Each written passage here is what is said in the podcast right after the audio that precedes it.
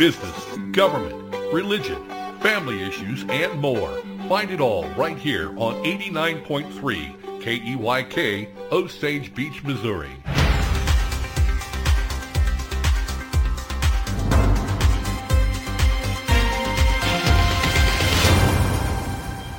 Stacy Johnson, and this is your Lake Expo News Cut for Friday, October 28th.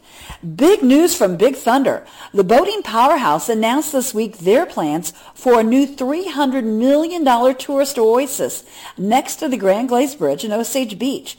The oasis at Lakeport will feature year-round entertainment offering 20 acres of amusement rides and attractions along with hotels, restaurants, amphitheater, marina, and boardwalk. They're planning roller coasters, thrill and family rides, and a 200-foot tall Ferris wheel.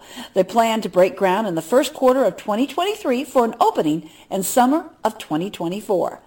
The sinkhole outside of Doctor's Lawn and Landscape appears to be reemerging, and MoDOT says it may need more repairs. The sinkhole first appeared in August of this year and was found to be approximately 10 feet wide and 25 feet deep, with a cavern running along State Road TT. MoDOT repaired the hole, but after heavy rains, the sinkhole's shown up again. According to Sunrise Beach Fire Protection District, MoDOT may have to add additional material to fill the hole. Lake Regional Health System is closing the hospital's two pharmacy locations in Laurie and Lake Ozark. The pharmacies closed permanently this week. Lake Regional says the move allows them to best use their resources to meet their patients' needs. Going forward, Lake Regional patients will need to tell their provider their preferred pharmacy.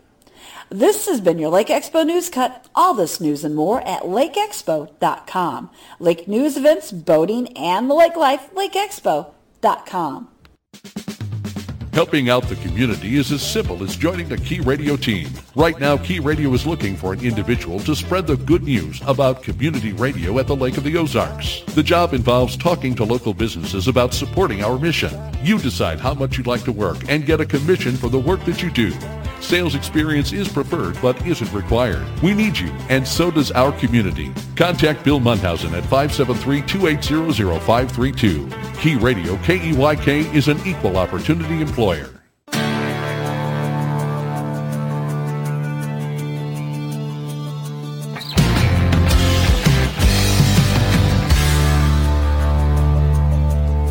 Chris Schneider with your Key Radio Lake TV sports update for this Friday, TGIF. Big day for baseball fans. World Series Game 1 goes tonight. National League and American League champions showdown for the world title. The Philadelphia Phillies are there representing the National League. The Phillies, the sixth team since 1969 to get to the World Series after a mid-season managerial change. Phillies are 9 and 2 in these playoffs so far.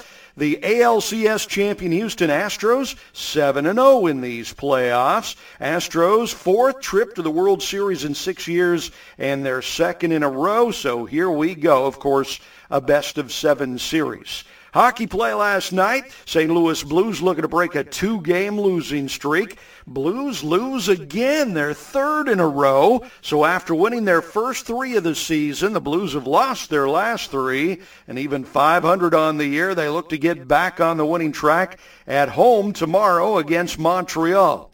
Usually this time of the year, we're talking high school football first and foremost, and there are high school football playoff games tonight, but both Camdenton and Osage have first-round byes tonight. So the 8 and 1 Lakers, ranked number 4 in the state, will play the winner of the Glendale-Rolla game. Glendale and Rolla playing tonight. Camdenton will play the winner next Friday. Osage watching to see who wins the Buffalo-Clinton game tonight. The Indians, winners of six in a row, will play the winner between Buffalo and Clinton. Clinton. Eldon looking to break a six-game losing streak tonight at Southern Boone. Versailles is at 5 and 4 Fair Grove tonight. College football tomorrow. It is Mizzou looking for their second straight win at South Carolina. MSU will be home to 0-7 Western Illinois. Georgia, ranked number one in the country. Then comes Ohio State, Tennessee, Michigan, Clemson, and then Alabama, TCU, and Oregon. So there are your top teams right now in college football. Of course, the Chiefs are off this weekend. No game. They have their bye week. Chiefs 5 and 2 after the nice win in San Francisco last week. The only undefeated team in the NFL Philadelphia, the Eagles. How about those surprise Giants? They are 6 and 1 now. Hey, you got to check out what's burning on Lake TV every day. 7:02 a.m., 5:02 and 11:02 p.m. It is absolute greatness Lake TV bringing you five local lake area shows Got to check them out. And keep in mind, coming this winter, we've got high school football games for you. You can see Lake TV on KOMO Channel 90. If you don't get KOMO, don't worry about it. You can watch Lake TV absolutely free on Roku and streaming live all the time at mylaketv.com. I'm Chris Schneider with your Key Radio Lake TV sports update for this Friday. Portions of our programming on Key Radio made possible thanks to Lake TV. Lake TV is your hometown local TV station featuring Cup of Coffee with Will and Chris, What's Burning with KB, live high school sports, real estate, dining, boating, and of course the annual Lake of the Ozarks Shootout. Lake TV on Co-Mo Connect, Channel 90, Roku, YouTube, Facebook and Instagram, and of course online at mylaketv.com. If it's happening at the lake, it's happening on Lake TV. This is Bill Munhausen for Orion Center Expo. One of the perks of running a museum is access to old artifacts. In this case, a fascinating 1937 travel book by American George T. B. Davis, Seeing Prophecy Fulfilled in Palestine. The Bible records that the land was given to the Jews by God 4,000 years ago. Then the Jews were exiled, but God promised restoration. We've seen the prophecy unfold in our lifetime. The author wrote, The fulfillment of Old Testament predictions proves beyond any doubt the divine inspiration of God's Word. God is working wondrously in Palestine and surely wants people to know what he is doing. Not only Arabs, but atheists also oppose the tiny nation of Israel for one reason.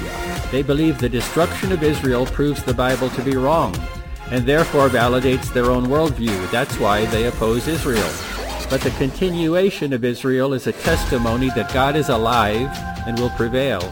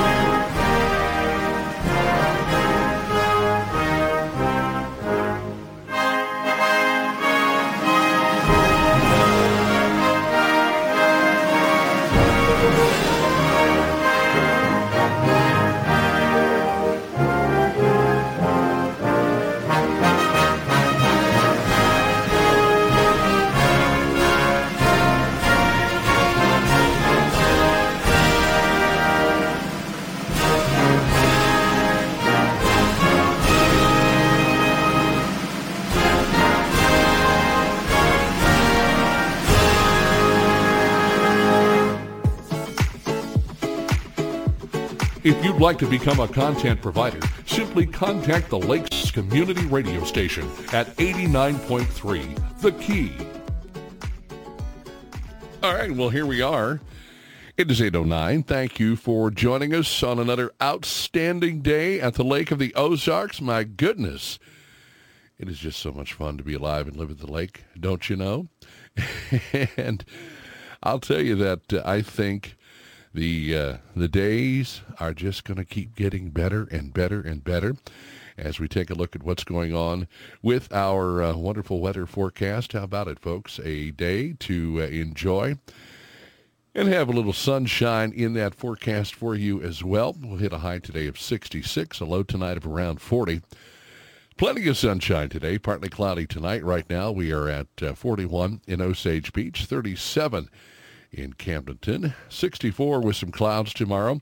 Showers and mainly showers in the morning with a high of 59 on Sunday. Still a great weekend. I mean, come on. Lots to do. more exciting stuff. And of course, as we get ready for Halloween on Monday, mostly sunny, a high of 68. Sunny and 73 on Tuesday, mostly sunny and 71 on Wednesday, partly cloudy and 73 on Thursday. Then we get back to high school football action. It will be the Camden Lakers and or the Rolla Bulldogs or Glendale Falcons at the JOD on Friday night, the second round of district play. See how those uh, Lakers are going to fare. I know they played uh, Glendale for their final regular season game and didn't fare well, but I would say that uh, at this point anyway, it is probably going to be a situation where the uh, Lakers learned a lot and they're going to come out swinging on Friday night, November the 4th. 810 is our time. Current uh, lake level at 657.01. River level at 551.64 and that surface water temp at 64 degrees. And we are ready to uh, talk with our good friend, Ms. Bev Ehlen. She is joining us this morning. Concerned Women of America for Missouri. Bev, how are you this morning? What's going on? Let's see if we can get her in here. I think she's in here. Let's try again. How about that, Bev? Can you hear me now? Oh, Bev. Is she there? Let's see here. Maybe we lost her on the uh, initial run. She should be there. Let's see if uh, if she's back with us here this morning. Try one more time. How about now, Bev? You got us? Well, I think what we need to do is probably have her uh, give me a call back. So I am going to uh, kick the call off here and then give her an opportunity to call us back so we can talk about some things going on with uh, concerned women of America, or for America rather, of Missouri. She's got a lot to, on the agenda, obviously, voting being one of those things that we want to talk about with her this morning. Let's see if we've got her on the line. Bev, are you with us? Huh. I'm wondering what the problem is here this morning. Bev, are you there? Huh. I don't hear her. And I wonder why that is. Well, let's do this. Let's do this. Huh. Bev, I think you're going to have to give us a call back. Give me a call back at uh, 573-633-5395. And we will wait to get her back on the horn here this morning. See if she needs to just uh, pick up the phone and dial us up again. We had her in here. We are on. Let's see here. Hold on. Maybe what we'll do is just uh, start from scratch. Hang on just a moment. Let's see if I need to do things on this end here. I might have gotten disconnected myself. That is always a possibility. See if we got a call back here. There's that one. Let's see if Bev is there. Bev, are you with us? See if she can give us a call back now. We are where we need to be. And so I don't know if we lost her in transition or not. Huh. Craziness with this phone system, but I'll tell you what, it, it, it is working, whether you think so or not. Let's see if she can give us a call back here this morning. There she is. All right, let's see if we can squeeze her in here. Bev, are you with us? I am. I don't know what's been wrong. I've been on and off the line for the last 10 minutes. I know you have. So we got you now. So we're glad to have you with us on this Friday morning. And as I was telling folks, uh, probably one of the things we're going to be focusing on is uh, voting in that uh, general election on November the 8th. And uh, a, lo- a, lot of things to talk about this morning. So uh, feel free to jump in anywhere that you like, and uh, we'll begin our conversation. Great. It's good to be here. Well, um, since I'm kind of coming in here cold, I guess, you know, we're all looking forward to having November 8th come up and um, lots of victories for freedom and the people, choices as we've been going over the last couple of months, um, you know, in August, we pretty much decided who the candidates were going to be right. because most of the districts, you know, in Missouri are pretty much partisan. Mm-hmm. I think there's about 12 House rep districts and one Senate district in the St. Louis area are kind of up for grabs. But the majority is not in jeopardy, and probably not even the supermajority that the Republicans hold at the state capitol. Um, so now we're focusing, you know, here recently on the judge retention and the um, ballot issues that are going to be on the ballot in November. We talked about the ballot issues, so I think everybody's squared away on them. And the judge retention vote, um, many, well, I guess most of the counties in Missouri uh, are like Camden and Warren County, where we elect our circuit judges here by party, mm-hmm. party, mm-hmm. and we can you know we can question the judges and such. But in 1945, in our 1945 adoption of our Missouri Constitution, um, the Missouri Nonpartisan Court Plan was adopted within that.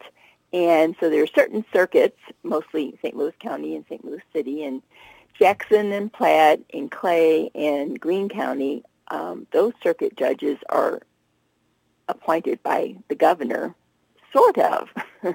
because I think most people, when they hear that the governor appointed a person to fill a vacancy at the circuit level in these circuits or at the Missouri Supreme Court level or the appellate courts here in Missouri, they think federally, you know, we remember, you know, the president appoints and the Senate confirms. And we do that on most every other department um, uh, appointment that our governor here in Missouri makes, but in the courts it's different because the commission, made up of a majority of attorneys, um, three at the at the uh, uh, Missouri and appellate, I'm sorry, Missouri Supreme Court and appellate court level. Three of the members of this seven-member commission are appointed by the Missouri Bar Association. Three are lay people appointed by the governors on staggering you know, um, terms. And then the seventh person is the Chief Justice of the Missouri Supreme Court. So they choose three names to give the governor when there's a vacancy that occurs, and the governor has to choose from those three names. And if the governor doesn't choose from those three names within 60 days, the commission gets to pick the person to fill that slot. Mm-hmm. Um, so they, uh, you know, they they told the people, well, you know, you'll still have an you'll still be able to weigh in on this individual because they will be up for retention votes. And we're seeing over the, you know, the last 80 years that this has been in place, only four judges have not been retained during the retention votes.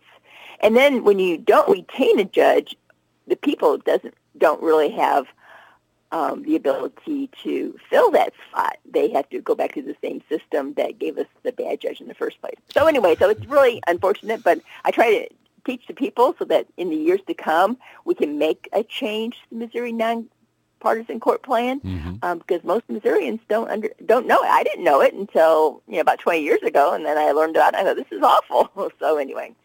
So, um, so really, um, so when it comes to retention vote, vote your conscience. You can go to we have a, we have a voting. Oh my gosh, we have a wonderful um, uh, array of voting helps and includes the front line, which has the bios of every judge that's up for retention this November.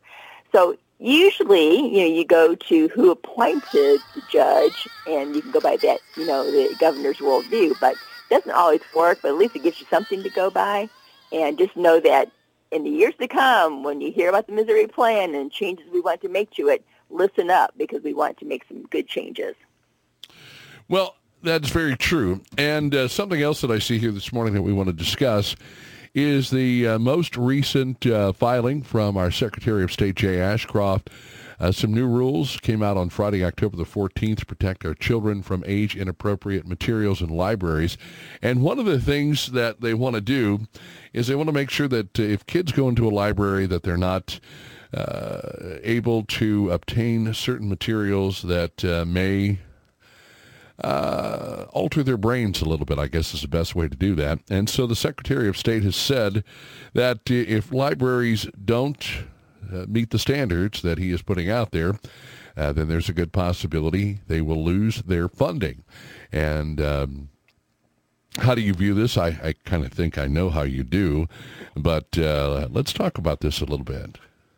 Well, I'm so very grateful for our Secretary of State taking a stand because I had no idea that the Secretary of State had that the um, that this department had any um, ability to control the funding over our public libraries. Right on. So that was a learning experience in itself, and that he's taken the opportunity to do what um, his department can do in this case because we see um, parents all over Missouri taking action in their own school board right. to protect the child's mind, you know, and they call it banning. It just drives me crazy because that's what the other side does. They they um, um, have these labels for us, and it really is wanting to put the um, the choices back in common sense in the parents' hands, of course, especially at the school libraries, that you can't check out um, questionable books unless your parents have have agreed to it. But um, my goodness, we should come to we should be able to come to some kind of consensus of what is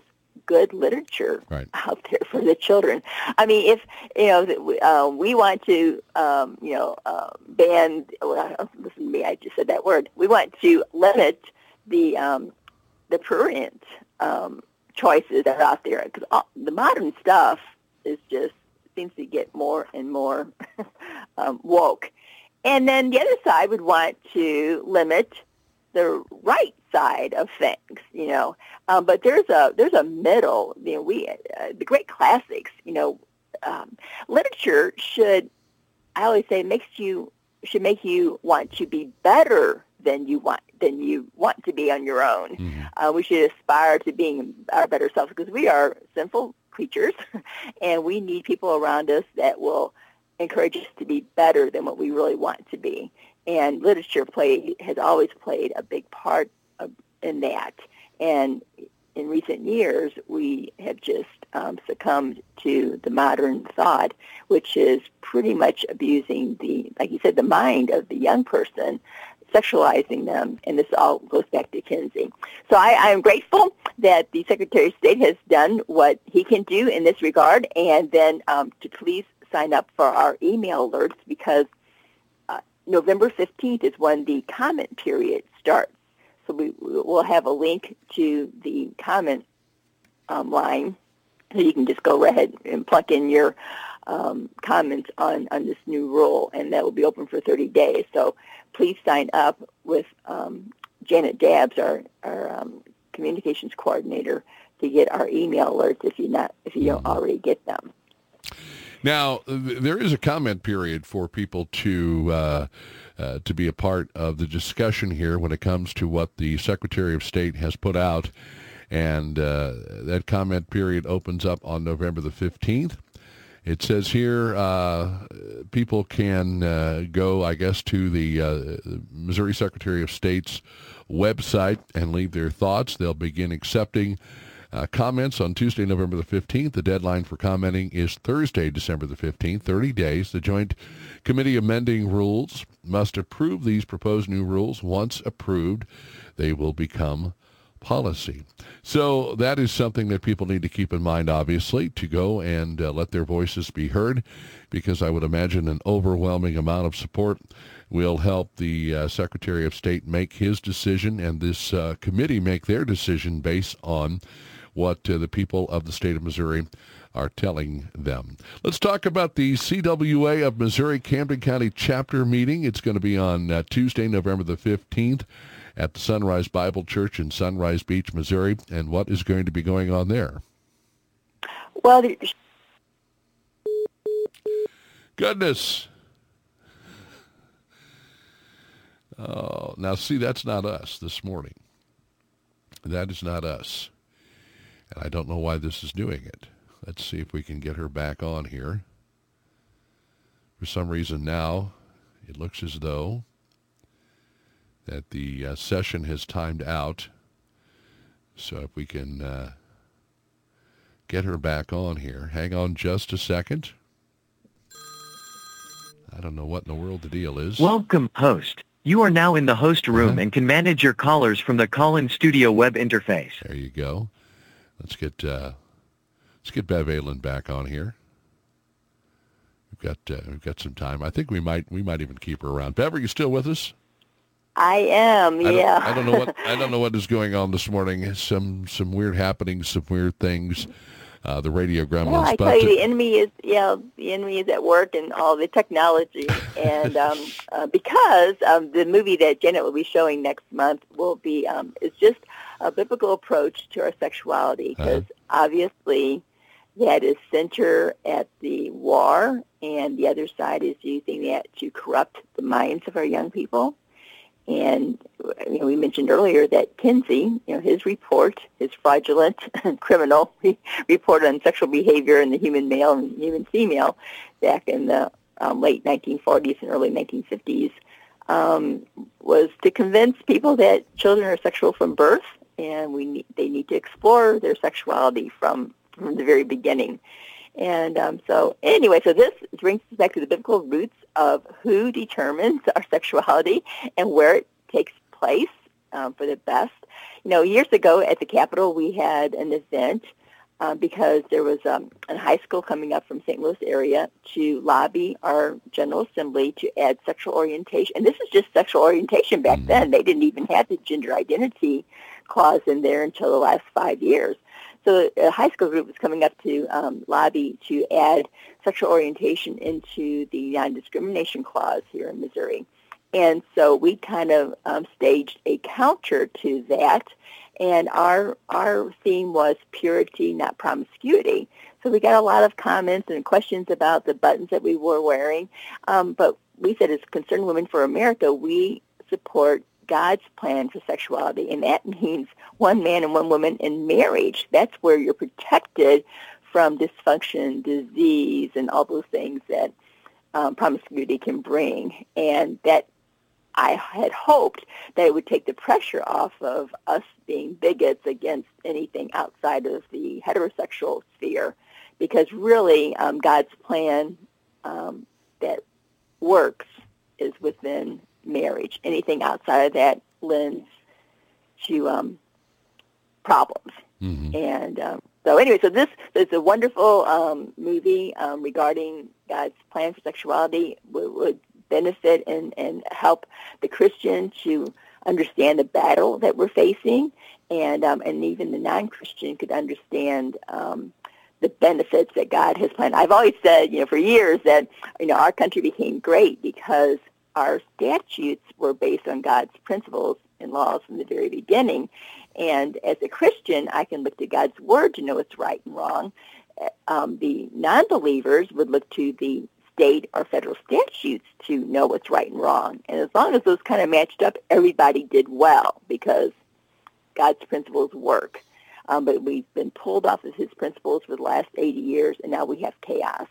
So anyway, so I would just in, invite the people in the lake area to come out and, on, on that night and to, to see this movie and to plug in with Concerning Women for America there in the lake and um, be involved because um, we know it's a spiritual battle, but we do have to pray and then act.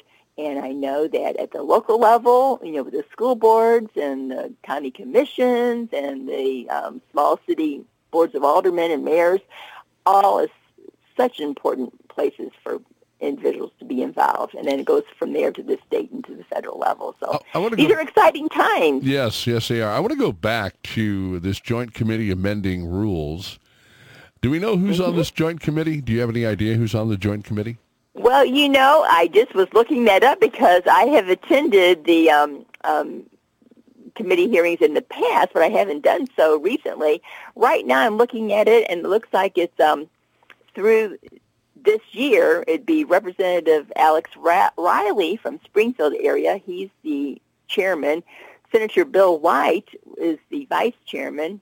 Senator Bob Onder, Senator Holly Rehder, um, Senator John Rizzo, um, Senator Barbara Washington. Um, okay, uh, are the Senate members, and then we have Representative Ben Baker, Representative Peter Merideth, Representative Louis Riggs, and Representative David Smith. So we have one, two, three, four. Well, we have yeah four Democrats on there, and then one, two, three, four, five, six, six Republicans on there. So I'm going to um, pay attention to when they meet and and be there because they they do well. They review the um, even the vaccination rules and stuff. So any rules that come through the Missouri departments, um, they get to review, and that's another an opportunity for the people to weigh in. So I will let you know as soon as I know they're going to be meeting again, um, and then we can um, let people know about that, and they can even show up and, and watch watch the fireworks. So watch what's, what's going on here in in, in um, Jefferson City. I think you're probably right. It is 8:30. Bev Ehlen, our guest, the uh, director of the Concerned Women for Missouri. I'm sorry, Concerned Women of America for Missouri, or Concerned Women for America of Missouri. I'll get it right eventually because I'm sitting here keeping an eye on this phone, making sure it doesn't. Uh, uh, mess with us anymore during this uh, this conversation. But I will tell you that uh, I appreciate your time as always. And uh, if folks would like to get more information, you can visit the CWA of Missouri Facebook page or their website, uh, mo.cwfa.org, or email CWA of Missouri State Director uh, Bev Ehlen at director at missouri.cwfa.org or call 314-608 0168. I think what's coming up uh, as far as the comment period for what the Secretary of State has proposed is uh, very important. I think a lot of parents need to make sure that they weigh in on this. And uh, the public comment begins on November 15th, runs for 30 days, wraps up on uh, the 15th of December. And again, go to the Secretary of State's website. It will give you all the information you need uh, as far as uh, making comments and what you think about our children having limited access or maybe no access at all to certain types of uh, in uh, well they say it's age inappropriate material bev and then um, if these libraries are still uh, in the process of, of, of, allowing kids to come in and, and, and look at whatever they want, then they could very easily, and uh, if this thing goes through, they will lose their funding. And we know libraries in this day and age are probably uh, I don't know if libraries are as popular as they once were or not, but uh, I'm sure they don't want anybody messing with their funding, you know? Well, the American Law, um, I mean, sorry, the American Library Association really has gone woke, and now the parents are awakening to that fact, and they're fighting back. So it's um, it, it's the appropriate thing to do because we assume again, age appropriate. That's, right. that's a pretty subjective line, but we had to be involved. That's all we. All I can say is just stay involved and protect your children. Yes, ma'am. Well, as always, thank you for your time. I appreciate it, and we look forward to hearing from you in a couple of weeks. So it uh, will more than likely be on the other side of the. Uh, will of the uh, general election on November the 8th. And uh, I know, as always, you encourage folks to get out and vote. Thank you. Have a great day. Thanks. You as well. Bev Ehlen, the uh, director for Concerned Women for America of Missouri. It is 8.33, still to come on the program this morning. We'll talk it over with Dave Maupin. Dave will join us. Uh, he should be in studio. He was gone last week, but he uh, will return, his triumphant return coming up at 9:10 this morning. I'm sure one of the things we're going to be talking about is the most recent Camden County Commission meeting that uh, discussed uh, where they discussed these uh, renovations for the uh, courthouse and the cost. And we'll uh, talk with Dave about that. Plus, we'll take your phone calls on the other side of our information break here at the bottom of the hour. We've got information from our media partners. They include Stacy Johnson with lakeexpo.com, your trusted news source. And on top of that, we will also be talking, or rather hearing from Chris Schneider. He's got a check of sports and, of course, the uh, good folks that help support us as well at Lake TV. You are listening to The Daily Show on Key Radio.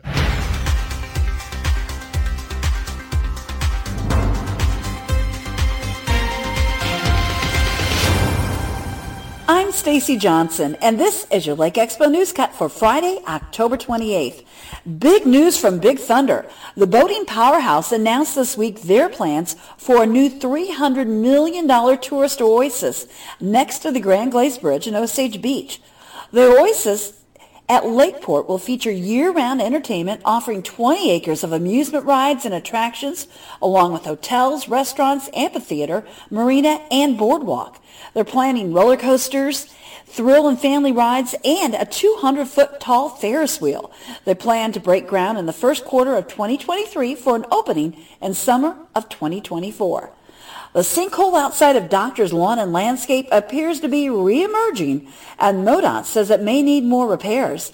The sinkhole first appeared in August of this year and was found to be approximately 10 feet wide and 25 feet deep, with a cavern running along State Road TT. MoDOT repaired the hole, but after heavy rains, the sinkhole's shown up again. According to Sunrise Beach Fire Protection District, MoDOT may have to add additional material to fill the hole. Lake Regional Health System is closing the hospital's two pharmacy locations in Laurie and Lake Ozark. The pharmacies closed permanently this week. Lake Regional says the move allows them to best use their resources to meet their patients' needs. Going forward, Lake Regional patients will need to tell their provider their preferred pharmacy. This has been your Lake Expo News Cut. All this news and more at lakeexpo.com. Lake news events, boating, and the lake life, lakeexpo.com. Portions of our programming on Key Radio made possible thanks to Lake TV. Lake TV is your hometown local TV station featuring Cup of Coffee with Will and Chris, What's Burning with KB, live high school sports, real estate, dining, boating, and of course the annual Lake of the Ozarks Shootout. Lake TV on Co-Mo Connect, Channel 90, Roku, YouTube, Facebook and Instagram, and of course online at mylaketv.com. If it's happening at the lake, it's happening on Lake TV.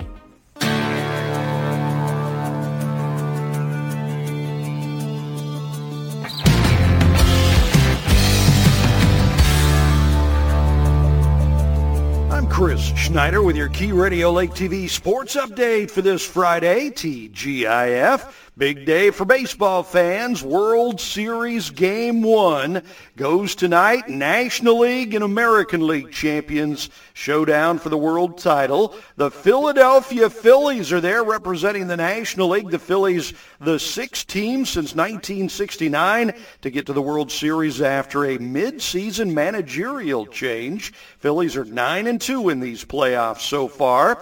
The ALCS champion Houston Astros, 7-0 in these playoffs. Astros, fourth trip to the World Series in six years, and their second in a row. So here we go. Of course, a best of seven series. Hockey play last night. St. Louis Blues looking to break a two-game losing streak. Blues lose again, their third in a row. So after winning their first three of the season, the Blues have lost their last three. And even 500 on the year, they look to get back on the winning track at home tomorrow against Montreal. Usually this time of the year, we're talking high school football first and foremost, and there are high school football playoff games tonight, but both Camdenton and Osage have first-round byes tonight. So the 8 and 1 Lakers, ranked number 4 in the state, will play the winner of the Glendale-Rolla game.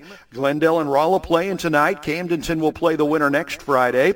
Osage watching to see who wins the Buffalo-Clinton game tonight. The Indians, winners of six in a row, will play the winner between Buffalo and Clinton. Eldon looking to break a six-game losing streak tonight at Southern Boone. Versailles is at 5 and 4 Fair Grove tonight. College football tomorrow. It is Mizzou looking for their second straight win at South Carolina. MSU will be home to 0-7 Western Illinois.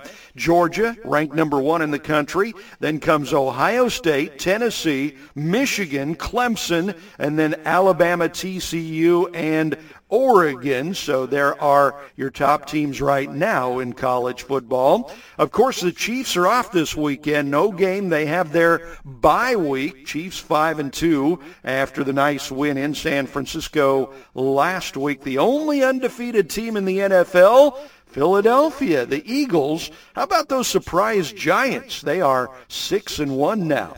Hey, you got to check out what's burning on Lake TV every day. 7:02 a.m., 5:02 and 11:02 p.m. It is absolute greatness Lake TV bringing you five local lake area shows. Got to check them out and keep in mind coming this winter, we've got high school football games for you. You can see Lake TV on Co-Mo channel 90. If you don't get Co-Mo, don't worry about it. You can watch Lake TV absolutely free on Roku and streaming live all the time at mylaketv.com. I'm Chris Schneider with your Key Radio Lake TV sports update for this Friday. Programming on Key Radio made possible in part by Skelton Key and Lock. When you're locked out of your home, car, or business, every second counts. You need to be sure that the company you choose will answer the call and get to you as quickly as possible. Skelton Key and Lock offers reliable service, reasonable rates, and they're recommended by everyone. They can cut and program new keys and fobs. They can install new locks on your home, business, or rental property. If you can stick a key in it, chances are it can be serviced by Skelton Key and Lock serving the entire lake area. Join 89.3 The Key for the True History Professor program featuring Professor Jim Paisley. The national media now is kind of taking advantage of people. They hit you with a, you know, a big headline, and then they don't give you any information behind it. There's no context to it. Problem. And so what I'm going to try and do, uh, you know, on a weekly basis with the show is to try and share with you what what were the events? What are the things behind the scenes here? What what led to this? Professor Paisley takes a look back at history and how it relates to present day events. But we take it on face value without having any knowledge of why. It, well, it's because the news told us. Join Professor Jim Paisley Thursdays and Saturdays at 6 a.m., 2 p.m., and 10 p.m. for the True History Professor program on 89.3 The Key.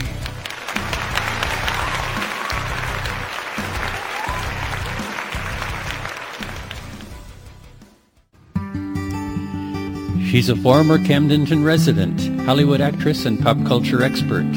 Tina Griffin helps parents safely navigate the current pop culture chaos. Know how to create a healthy media diet for your family and live as a counterculture warrior. Listen to the Counterculture Mom Show Fridays and Sundays at 5 a.m., 1 p.m., and 9 p.m. on Key Radio 89.3 FM. This is your chance to get involved in community radio Lake of the Ozarks with 89.3 The Key. 842, Dave Maupin on the way at, uh, let's see here, 910. Mr. Maupin will be joining us with his most recent edition of Among the Dogwoods. You can sign up for that blog as you can and keep it uh, handy and use it as a reference point when you are thinking about various things regarding uh, the Camden County Commission, also some school board meetings from time to time, various other groups and organizations Dave likes to scout out. And then he brings us the information on uh, Fridays here on Key Radio. 66 the high, 40 the low. It's going to be a beautiful weekend. Oh, yes, it is. Plenty of sunshine today, some clouds tonight. Right now we're looking at uh, 44 degrees in Osage Beach, 41 in Camdenton. 64 are the expected high tomorrow with clouds, morning showers, and 59 on Sunday, partly cloudy and 67 on Monday. Sunny and 73 Tuesday, sunny and 71 Wednesday, partly cloudy and 73 on Thursday, then scattered thunderstorms a possibility on Friday. Looks like we might see a little rain heading into next weekend, maybe some rain this weekend as well. But uh, hey, there are still plenty of opportunities to enjoy uh, the beautiful Lake of the Ozarks. You've got that uh, trunk or treat event that is going on at the Kent Memorial Lutheran Church. That's going to be happening uh, on Monday from 5 until 7. And don't forget, the community is invited to uh, a free community fish fry, and that is, uh, well, that's going on tonight from 6 until 8 at the Midwest Healing Center located at 728 North Main Street in Laurie. Dinner will include fried fish, baked beans, cornbread, dessert, a drink, and more. Bring a chair to sit around the bonfire with some new and old friends. And if you'd like more information, call Don at 573-216-1871. 573-216-1871. Again, the free community fish fry tonight from 6 until 8 at the Midwest Healing Center at 728 728 North Main Street in Laurie. 844, and as is the case, and I knew this would probably be something that people are talking about, uh, gun laws in Missouri. A look at gun laws in the wake of the St. Louis school shooting. Something posted on MSN.com from ABC News. Uh, a shooting at a St. Louis, Missouri performing arts school on Monday that left two people dead and seven others injured has put a new focus on gun laws here in the state of Missouri. The suspect, 19, who graduated from Central Visual and Performing Arts High School last year, was armed with an AR-15 style rifle and more than 600 rounds of ammunition, authorities said. Jean uh, Kuczka, 61, a beloved physical education teacher and cross-country coach, and sophomore Alexandria Bell, 15, were killed in the shooting, according to uh, St. Louis Police Commissioner Michael Sack, the suspect died during an exchange of gunfire with police, so there were actually three people killed. Uh, the family tried to take uh, the gun from the St. Louis school shooting suspect. Uh, we must do more to keep guns out of the hands of violent criminals, Missouri State Senator Karla May said in a statement following the shooting. As we move forward, I am calling for a full investigation into how this shooter acquired his weapons and his ammunition. Well, again, folks, that is why uh, we need to make sure that the people who live in this state have access to firearms, the law-abiding citizens, so that when things like this happen, we can protect ourselves and our family members, our friends, our neighbors. Missouri has some of the, it says here, weakest gun laws in the country, according to the nonprofit anti-gun violence organization Everytown for Gun Safety. And uh, feel free at any point to chime in on the conversation at 573-633-5395. Missouri does not require a background check to buy or own a gun, according to Everytown. Anyone who is 19 or older can legally conceal and or open carry a gun in Missouri without a permit according to the law, and the state also recognizes concealed weapon permits issued by other states. In 2021, Missouri Governor Mike Parsons signed the Second Amendment Preservation Act into law, which states that all federal acts, laws, executive orders, administrative orders, and regulations, whether past, present, or future, that infringe on the people's right to keep and bear arms as guaranteed by the Second Amendment to the United States Constitution, of the Missouri Constitution must be invalid in his or in this state. Orlando Harris's family had removed the weapon used in the St. Louis school shooting from their home, but the suspect managed to gain access to the weapon again, authorities said on Wednesday. Now, folks, here is something that I want you to keep in mind.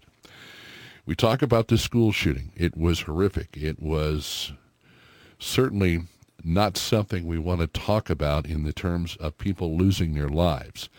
But when we look at what goes on in other parts of the country, and even in other parts of our state, criminals can acquire guns illegally if they have the means to do so. Sometimes all it takes is money. Sometimes all it takes is being in a situation where maybe a gun is stolen and ends up in the wrong hands.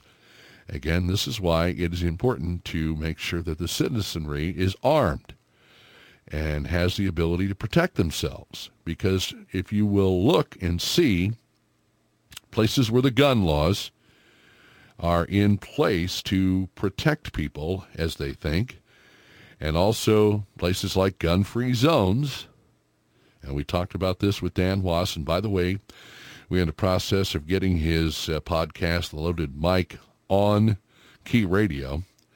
But when you disarm the citizenry, then these types of things happen on a much more frequent basis.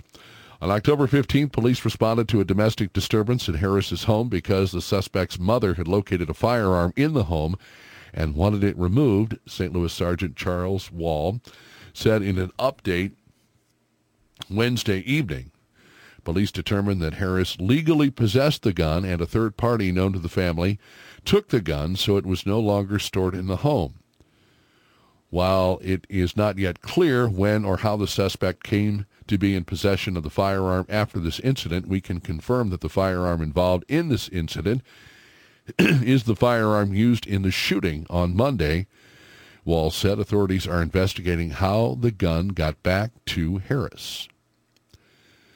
The state bans people from knowingly possessing ammunition that explodes or detonates upon impact because of an independent explosive charge after having been shot from a firearm, according to Missouri law. And that's one of the things. Does Missouri regulate ammunition? Feckless ammunition laws under scrutiny following uh, Uvalde, uh, other mass shootings, but Missouri doesn't require a license to sell or buy ammunition, nor does it require sellers to maintain a record of who bought ammunition, according to the Giffords Law Center to Prevent Gun Violence.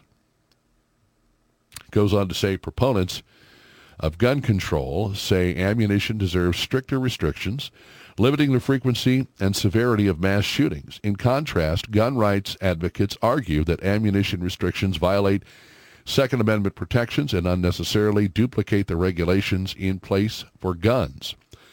There are fewer restrictions on ammunition sales than there are on firearms sales, both at the federal level and in the vast majority of states. Jacob Charles, executive director of the Center Arm for Firearms uh, Law at Duke University School of Law, told ABC News in June. So, all right, folks, let's just say, for example, that the shooter was intent on doing harm at this school and had no access to firearms, had no access to ammunition, but did have access to a brick, or did have access to a 2x4, or did have access to a knife, or did have access to a vehicle. Are we looking at this from the right perspective? And we are background checked. That's right. But so um, and let me see if I can pull this up here real quick. Dan Wos had sent me a. Uh, I don't, yeah, well, I don't necessarily know that we are background checked, but uh, the thing about it is, is we do have things in place because you still have to uh, fill out uh, the registration for the firearm, but uh, we don't do the background checks, right? Yeah. But um, Dan had sent me some more in the way of uh, his press releases, and that is talking about various things like, um, well, background checks or restrictions on knives. Because, uh, well,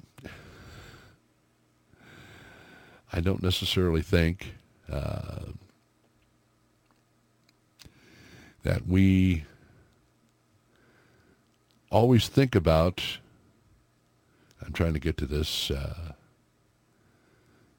particular press release, anticipating you'll be covering this news, please consider, it says author Second Amendment commentator Dan Wos for media commentary, and this press release talking about is it time to ban assault knives? In the article, Dan discusses the latest Canadian stabbing spree three months after a massive gun ban. How does this affect Americans? Well, I think it's simple again, if you dis and and and and and, and, and things like this when they happen, as unfortunate as they are, should not be taken in such a way as to again disarm law-abiding citizens. There are plenty of people who own firearms that are not a threat to other people, that use them for a variety of different reasons, protection being one of them. Uh, sporting could be another one. There are obviously a number of uses for firearms. But, I mean, let's look at this seriously, folks. Let's look at this seriously for a moment. When a criminal goes into a situation, and where do they go when they are looking to do harm? They look for the easiest targets available. So they go into places where they know firearms probably don't exist. And we've talked about uh, gun-free zones. There are some schools who uh, uh, are where, rather, they have taken the opportunity to arm the teachers and arm the faculty, and they make it uh, very clear to anyone entering the building that if they mean to do harm for any reason, that they will be met with deadly force. So you're a criminal and you are looking to do harm and you see a sign that says, oh, by the way, uh, how about avoiding this place like the plague? Because why? Well, because there might be somebody in there that could have could very well put an abrupt end to any active shooter going into the school and or someone with a knife and or someone with a brick and or someone who just means to go in and do harm. They don't necessarily have to have a gun. And again, once you disarm the people, and that is the whole issue when it comes to all of this yet again, disarming the people, doing it under the guise of safety if we have gun laws in place because of quote unquote gun violence,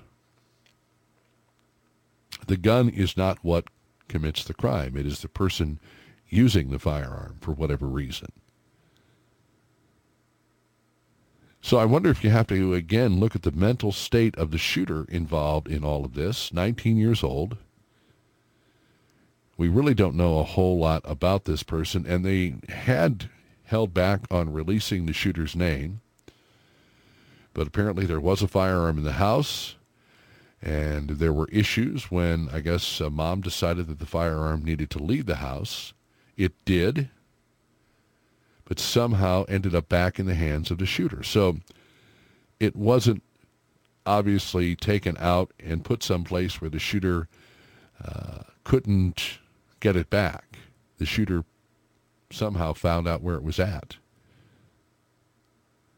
But the point we're trying to make here, folks, is it's not about gun control and gun violence and gun laws. It's about disarming the citizenry and making it even tougher. And we've seen other things that have happened along the lines of, if you want to call it gun control, and that is controlling whether or not these manufacturers of firearms and ammunition are held responsible if there is a crime committed with a firearm that is manufactured by a particular company or ammunition that is manufactured by a particular company. So they are going to go to the source. Do we know of any car manufacturers that have been sued because someone has decided that rather than drive the vehicle on the road, as is normally the case, they have decided to take it off of the road and onto the sidewalk. Or, as we've seen, situations where a vehicle is driven through a parade. Does the manufacturer of the particular vehicle end up getting sued? If someone uses a brick, if someone uses a knife, if someone uses some other implement to do harm to innocent people? Are the manufacturers the ones who are held responsible? Well, of course not. The guy didn't have a gun or a knife.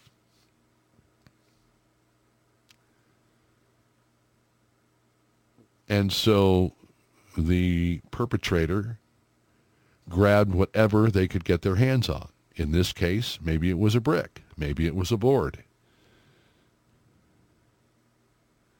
Who knows what it could be? It could be uh, a crowbar.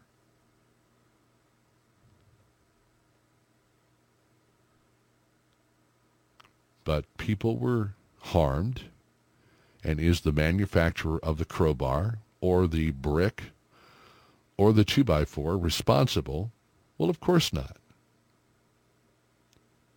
So anything you can do to slow down people having the ability to purchase firearms and or ammunition to slow that process down as much as humanly possible. And then, of course, you have red flag laws. And we know how red flag laws work. So just some things to keep in mind before we start trying to take everyone's firearms away. Maybe we should keep in mind that criminals and people with mental issues don't care. If they wish to do harm, they will find a way to do harm. And if it's with a firearm, it would certainly make sense to have someone armed in a situation that could slow the active shooter down or stop them dead in their tracks. 859. Steve says, I've been meaning to ask why the buckets on the corner of your desk. Well, it's there because my friend Chris Coulter brought it by when they had their fall festival last week at uh, Nick's True Value Hardware. So I thought, as a thank you to him, I would put that there so people could see true value. Remember, Paul Harvey used to be a spokesperson for True Value Hardware. True Value. And of course, Paul Harvey, somebody that I sincerely miss and one of the reasons I got into broadcasting in the first place. Good day. It is straight up 9 o'clock on the Midwest Coast. How about we take a moment, uh, a few moments, to get you some information? Why not? We've got Stacy Johnson with LakeExpo.com, Chris Schneider with Lake TV, and coming up, we've got Dave Maupin, the author of Among the Dogwoods. He will be in to talk about his most recent edition, and I do know it includes information on a very recent Camden County Commission meeting, and who knows what else is on Dave's mind. He was on assignment last Friday but he is in the studio with us this Friday, so we'll get all caught up. And we will do it on the other side of this information break. You are listening to The Daily Show on Key Radio. Business, government, religion, family issues, and more. Find it all right here on 89.3 KEYK, Osage Beach, Missouri.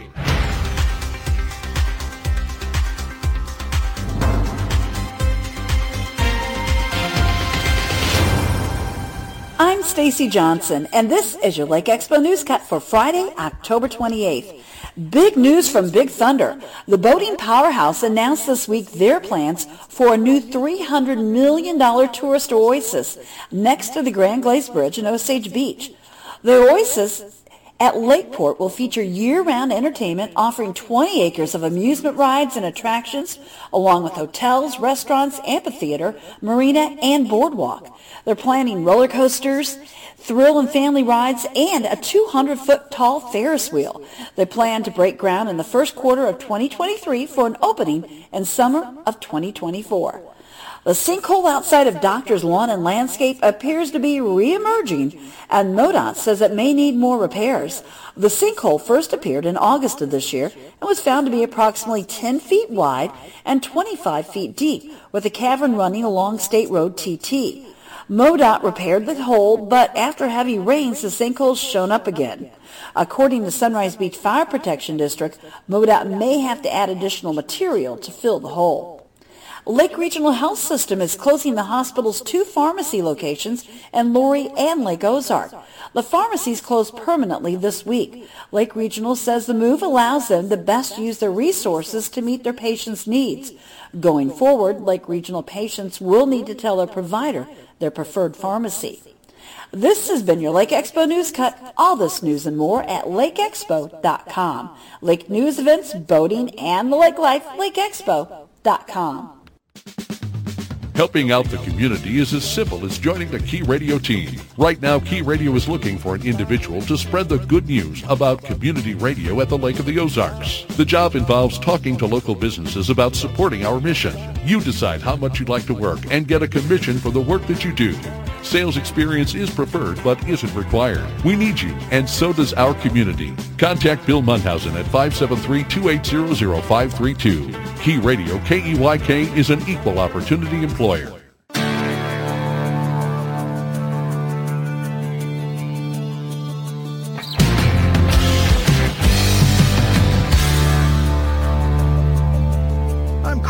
Schneider with your Key Radio Lake TV sports update for this Friday, TGIF. Big day for baseball fans. World Series Game 1 goes tonight. National League and American League champions showdown for the world title. The Philadelphia Phillies are there representing the National League. The Phillies, the sixth team since 1969 to get to the World Series after a mid-season managerial change. Phillies are 9 and 2 in these playoffs so far.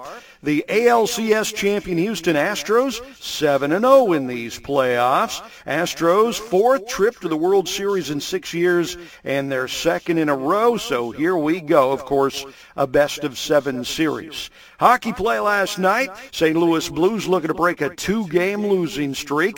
Blues lose again, their third in a row. So after winning their first three of the season, the Blues have lost their last three.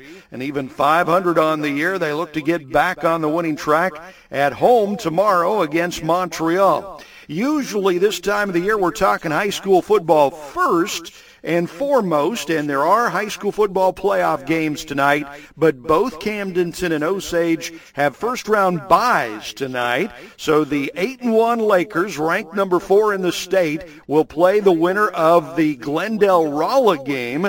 Glendale and Rolla playing tonight. Camdenton will play the winner next Friday. Osage watching to see who wins the Buffalo-Clinton game tonight. The Indians, winners of six in a row, will play the winner between Buffalo and Clinton. Eldon looking to break a six-game losing streak tonight at Southern Boone.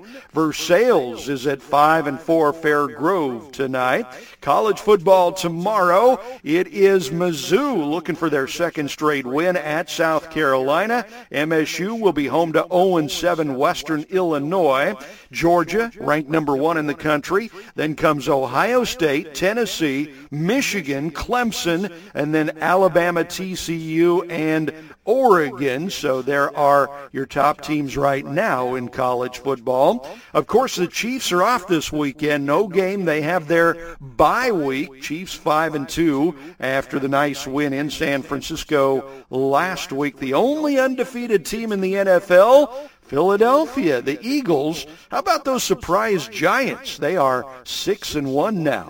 Hey, you got to check out What's Burning on Lake TV every day, 7:02 a.m., 5:02 and 11:02 p.m. It is absolute greatness Lake TV, bringing you five local lake area shows. Got to check them out and keep in mind, coming this winter, we've got high school football games for you.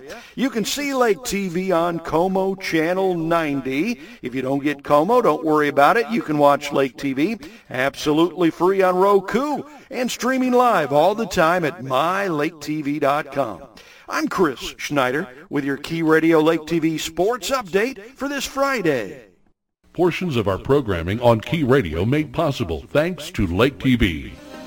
Lake TV is your hometown local TV station featuring Cup of Coffee with Will and Chris, What's Burning with KB, live high school sports, real estate, dining, boating, and of course the annual Lake of the Ozarks Shootout. Lake TV on Co-Mo Connect, Channel 90, Roku, YouTube, Facebook and Instagram, and of course online at mylaketv.com. If it's happening at the lake, it's happening on Lake TV. This is Bill Munhausen for Orion Center Expo. One of the perks of running a museum is access to old artifacts, in this case a fascinating 1937 travel book by American George T. B. Davis, Seeing Prophecy Fulfilled in Palestine. The Bible records that the land was given to the Jews by God 4,000 years ago. Then the Jews were exiled, but God promised restoration. We've seen the prophecy unfold in our lifetime. The author wrote, The fulfillment of Old Testament predictions proves beyond any doubt the divine inspiration of God's Word. God is working wondrously in Palestine and surely wants people to know what he is doing. Not only Arabs, but atheists also oppose the tiny nation of Israel for one reason. They believe the destruction of Israel proves the Bible to be wrong and therefore validates their own worldview. That's why they oppose Israel. But the continuation of Israel is a testimony that God is alive and will prevail.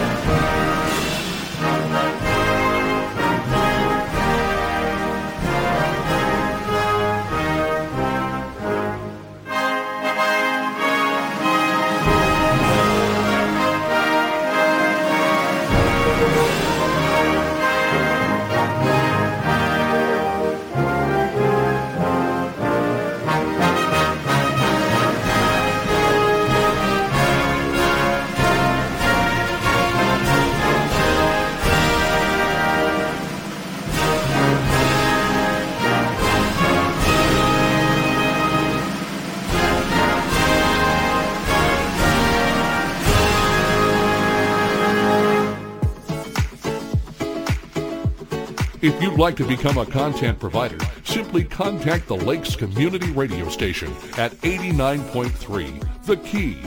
Welcome in. It is good to have you with us on another beautiful day at the Lake of the Ozarks, and we are enjoying a, uh, a nice, comfortable morning, about 42, 43 degrees. We'll get the official word here and uh, check the forecast before we bring on our guest, Dave Maupin.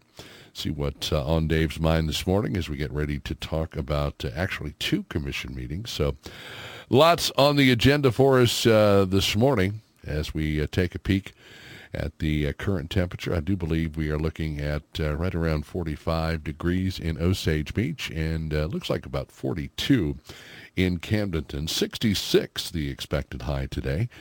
A low tonight of around 40. We'll have plenty of sunshine during the day. Some clouds tonight, and then a mostly cloudy day tomorrow. High of 65. Looks like some morning showers and 60 on Sunday, partly cloudy and 67 on Monday. Uh, then sunny and 73 for Tuesday. Sunny and 71 Wednesday, partly cloudy and 73 on Thursday and some scattered thunderstorms, it looks like, possible on Friday with a high of 72 degrees. The big 7-2 as we are doing our thing this morning and broadcasting live from the world headquarters of SRG Financial Advisors. Also, you are able to uh, watch what's going on in the studio courtesy of the SRG uh, Financial Advisors Key Radio uh, in studio live cam, which I am uh, directing to. Let's see here, tighten up the shot a little bit, and then it's like being on a boat out in a in a storm at this point. Trying to get it in here so we can get a a good fix on what Dave Maupin looks like in the shirt that he is wearing today. Uh, live ugly, fake your fake your death. Possums. It's all about the possums. It is all about the possums. Do me a favor and take your mic and crank it up just a little bit. There you there go. You go. So we can hear that lovely speaking voice. Right. So what have you been up to? You were uh, MIA last week on assignment, as they say. Yeah, I was down in Texas just visiting with some friends. Yeah. Went down through in Texas. Went through down through Oklahoma, it's uh, all through Indian country down there, through the reservations. Stop in the casinos anywhere, did you? Yeah, they didn't look great. I, you know, I mean, the casinos there are kind of low. There's a couple big ones like downstream, and maybe I think Choctaw has one big giant one they just built, but most of them just look like little spots next to gas stations. so not going to stop there. stop in, play a couple of hands of blackjack, and get on your way. Maybe uh, uh, try the slot machines while you're in there as well. So. Uh, but you have been busy as far as uh, among the dogwoods, a couple of uh, County Commission meetings. Anything else that you uh, attended this uh, past week or, or, or prior to uh, going to Texas? No, I think these are just the two commission meetings we had. Right. Um, I have been reading a little bit. there's a there's I've been reading this trilogy called History. Basically, it's History of the Ozarks, mm-hmm. written by Brooks Blevins. Right. And I hadn't. I've, I came across an interesting part of Ozark history that I'm I don't know if people are aware of.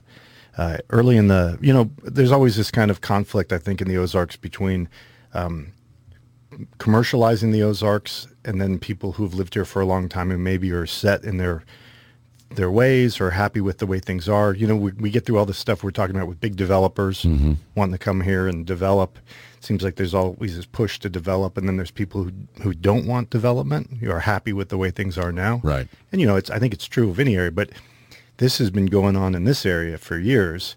And one of the things I read was, uh, I think it's in the early 1900s. You know, uh, cattle became kind of a big thing in the Ozarks. Right. And so, um, the richer people brought in like pure strain cattle, mm. like they breed cattle, try yeah. to get these really well-bred cattle. Right. The local Ozark folks had their hill cattle that they would just let roam in the hills, and then they would gather them all up when it came time to drive them, mm-hmm. and they would go and sell the cattle. So uh, sometimes they didn't even know how many how much cattle they actually had until they would actually bring them all in out of the hills because they wouldn't even keep track of them until right. it was time to right. herd them. So there was this issue because there was, this, you know, we have ticks out here. You know, obviously everyone's familiar with the tick issues. So there were ticks that would be on the cattle, and uh, there was this kind of Texas fever that the uh, the cattle could get from the ticks. Mm. Um, but it didn't really bother the Ozark cattle who had all been not. interbred and Right. like were, had good genetics. Dealt with it for a while. But the purebred cattle that the richer people had, the richer farmers had, were very susceptible to it. So the cattle could uh, get sick and die. So the rich people obviously were upset. So they got with the U.S. government and they came down and started doing this program where they would make people dip the cattle in these giant dipping vats. Hmm. So you would now have to get all your cattle and you would have to go take them to the dipping vats and dip your cattle. This was a, a real problem for the smaller farmers who didn't have the time to go gather up all their, their hill cattle and bring them in. Hmm. So they resisted it. And it started to create this big, and, and you know, their point was, it doesn't bother our cattle. So why should we have to bring in our, our, all our cows to get them dipped? when really it's just something you're trying to help the rich people out with, right? So it got so bad that uh, the farmers would blow up these dipping tanks. It turned into like like I mean, this has happened several times in the history of the Ozarks where you get these kind of blow-ups. Yeah, they would go and sabotage the di- dipping tanks. They would blow them up, and finally, I think it reached a point where they had two tick inspectors who were going through, and they, the idea is they would go to various herds and check them for ticks. Uh, w- one of them was murdered and the other basically they ran into some people who weren't real happy with him. One of them was killed, and the other one was wounded in like a gunfight, basically. Nice. So this has been going on out here for for years. We've had these kinds of squabbles about things. It's just interesting when you look at the history of the area. Well, in living here for nearly, well, I, it's been 25 years or more, um, I'm what they consider to be a transplant. And it's always kind of uh, been one of those things in the back of my mind as more and more people come to the lake, transplants versus people who were born and bred here. And uh, is there still, you know, a large amount of, or, or, and, and you look around and you see certain family names. And uh, if we had Bill Mulder in here, Mulder could probably uh, run down the list of all the family names um, and the families who have been around here, his family being one of them. And that's been here for a long, long time. But I've always kind of wondered about that. Uh, are the transplants starting to outnumber the, you know, original descendants of the area? Because uh, I know that's something we talked about when I first moved here. Uh, are you from the area or are you a transplant? Because there is a family of Burnses here, but I'm not related to them. Right. Uh, I'm a St. Louis Burns, and it kind of helps sometimes when, Because Matt Burns is a family, probably. I think Matt Burns is from the the local Burns. uh-huh. Yeah, it's interesting too. I just think it's one of the nice things. That, I mean, I I love Kenny County. I'm like not going anywhere. Right. Sorry, folks, I'm not leaving. Uh, but uh, that's okay. the the interesting thing is even being in a small town. Like if my daughter's like, "Oh, I met this guy or this girl," and the first thing.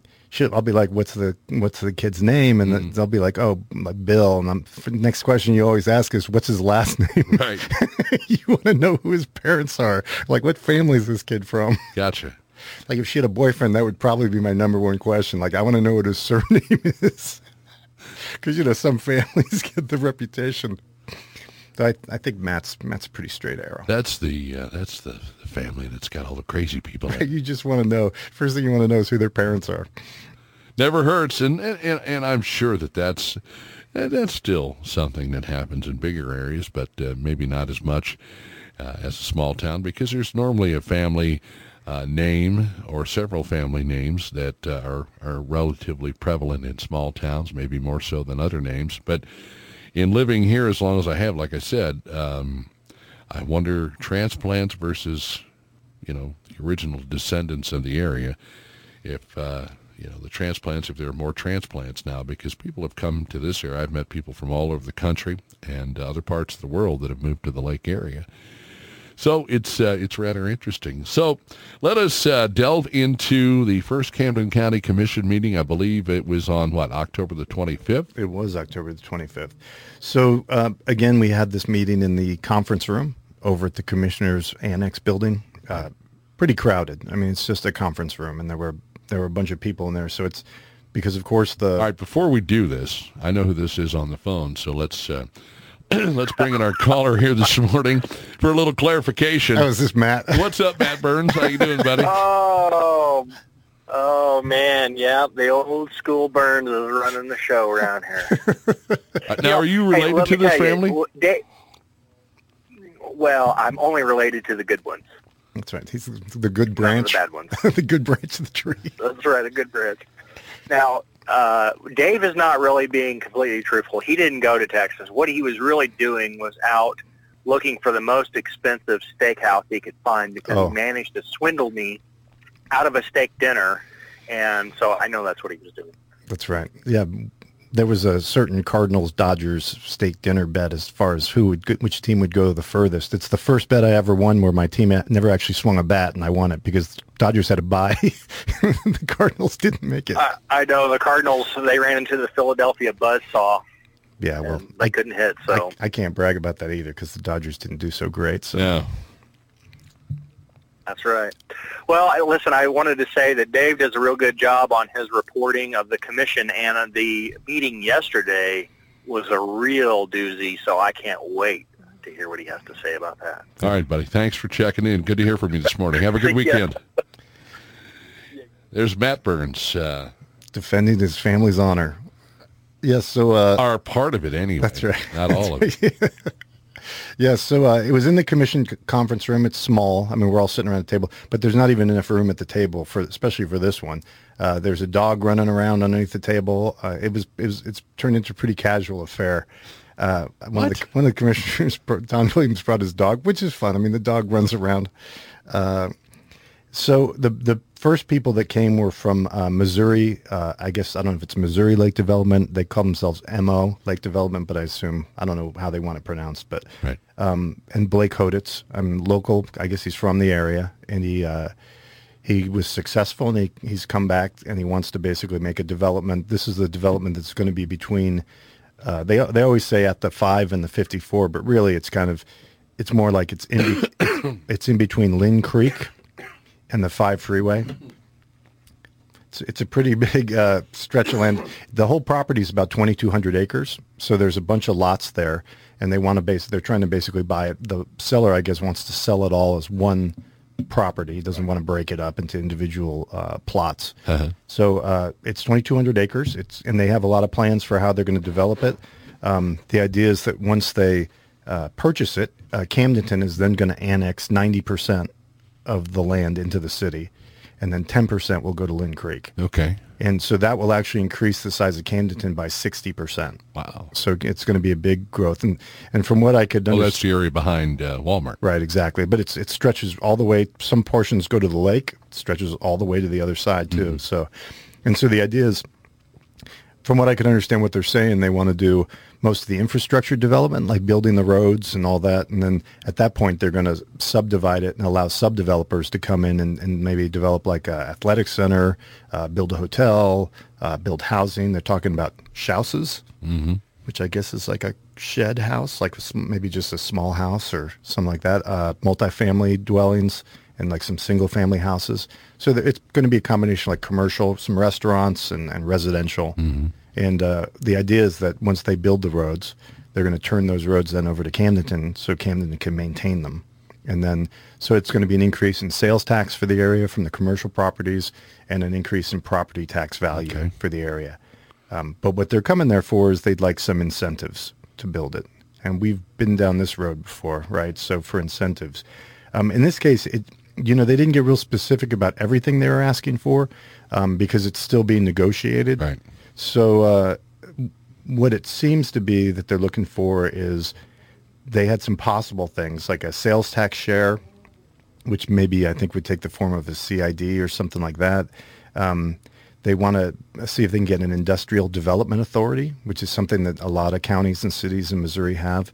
And you basically set it up and then it can uh, uh, raise bonds for uh, business projects, factories, uh, hospitals, stuff like that. So they can basically loan out money. The other thing was it's uh, they they wanted to see if they could get PACE financing, and PACE financing is kind of an energy deal where you can uh, like if you want a big HVAC unit for your house that you're building, you can finance that, and you you almost finance it as if it's a mortgage. So the expensive energy development for the house, you know, HVAC unit's going to cost a lot.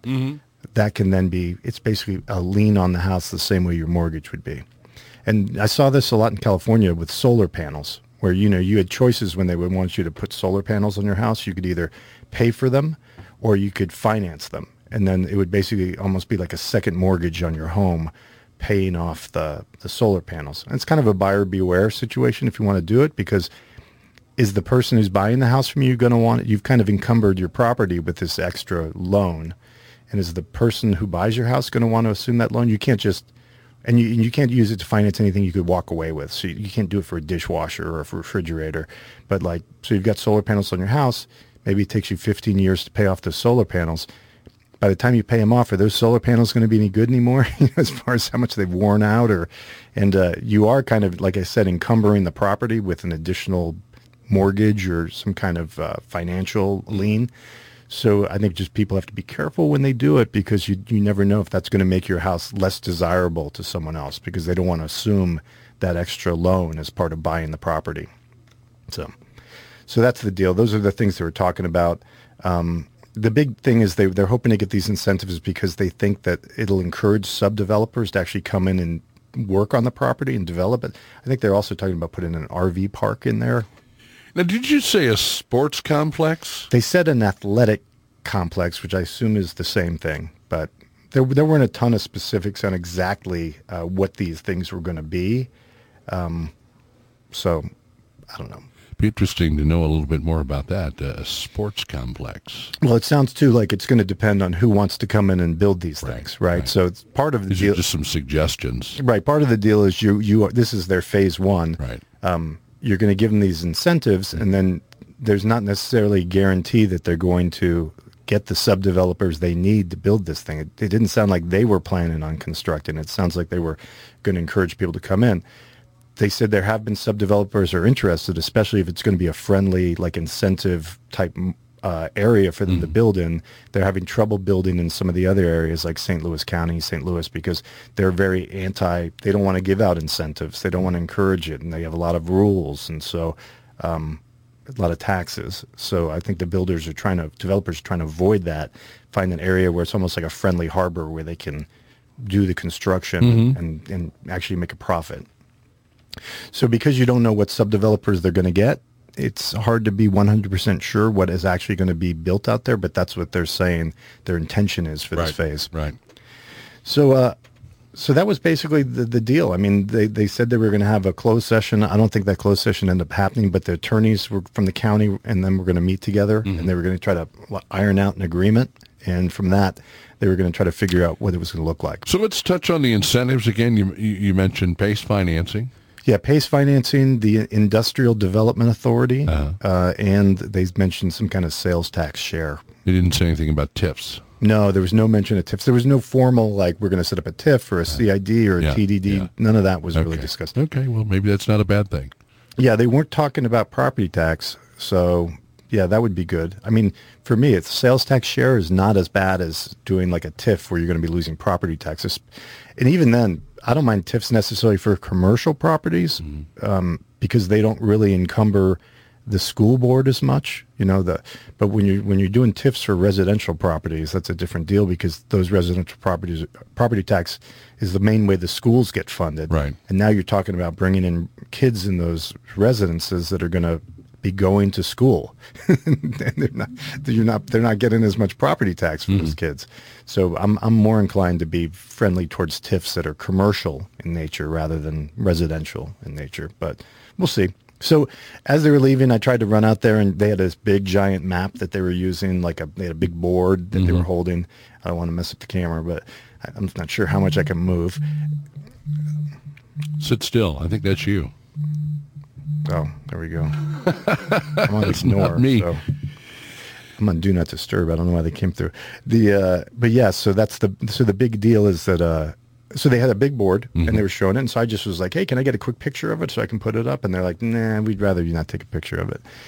And who was that? The developers? Yeah, Blake Hoditz. So I was like, well, you, you, just presented this big board at the meeting, a public meeting where everyone could see it. I mean, it's mm. not a big deal for me. He's like, no, nah, I'd rather you not do it. So he's like, we have a picture on our website. You can use that picture. So I ended up using it. I don't think it was as good. It makes me wonder what was the difference between the board they had and the, the picture that's on their website of the development. Somebody gets a chance to really sit down and, and, and look it over. It is it is one of the first times that anyone has ever said like, no, you can't take a picture of that.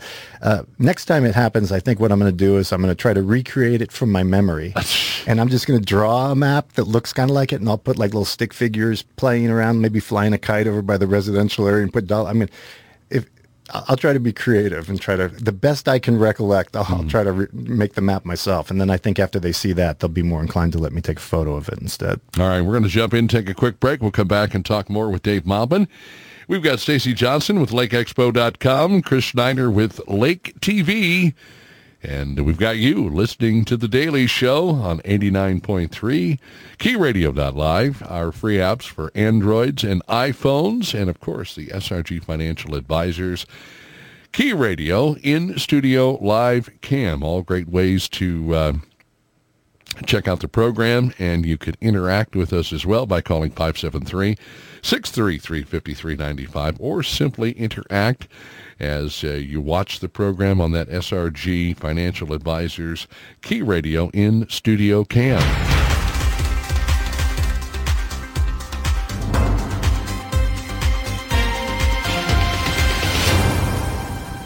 Stacy Johnson, and this is your Lake Expo News Cut for Friday, October 28th. Big news from Big Thunder. The boating powerhouse announced this week their plans for a new $300 million tourist oasis next to the Grand Glaize Bridge in Osage Beach. The oasis at Lakeport will feature year-round entertainment offering 20 acres of amusement rides and attractions, along with hotels, restaurants, amphitheater, marina, and boardwalk. They're planning roller coasters, thrill and family rides, and a 200-foot tall Ferris wheel. They plan to break ground in the first quarter of 2023 for an opening in summer of 2024. The sinkhole outside of Doctor's Lawn and Landscape appears to be reemerging, and MoDOT says it may need more repairs. The sinkhole first appeared in August of this year and was found to be approximately 10 feet wide and 25 feet deep, with a cavern running along State Road TT. MoDOT repaired the hole, but after heavy rains, the sinkhole's shown up again. According to Sunrise Beach Fire Protection District, MoDOT may have to add additional material to fill the hole. Lake Regional Health System is closing the hospital's two pharmacy locations in Laurie and Lake Ozark. The pharmacies closed permanently this week. Lake Regional says the move allows them to best use their resources to meet their patients' needs. Going forward, Lake Regional patients will need to tell their provider their preferred pharmacy. This has been your Lake Expo News Cut. All this news and more at lakeexpo.com.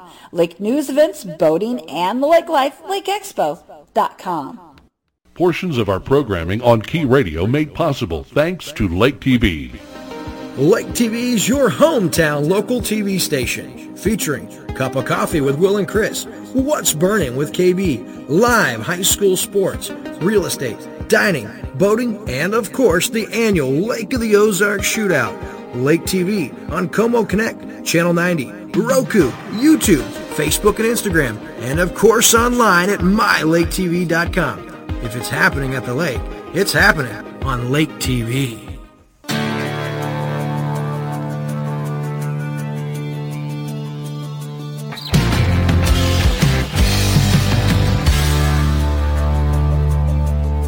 Chris Schneider with your Key Radio Lake TV sports update for this Friday, TGIF. Big day for baseball fans. World Series Game 1 goes tonight. National League and American League champions showdown for the world title. The Philadelphia Phillies are there representing the National League. The Phillies, the sixth team since 1969 to get to the World Series after a mid-season managerial change. Phillies are 9 and 2 in these playoffs so far.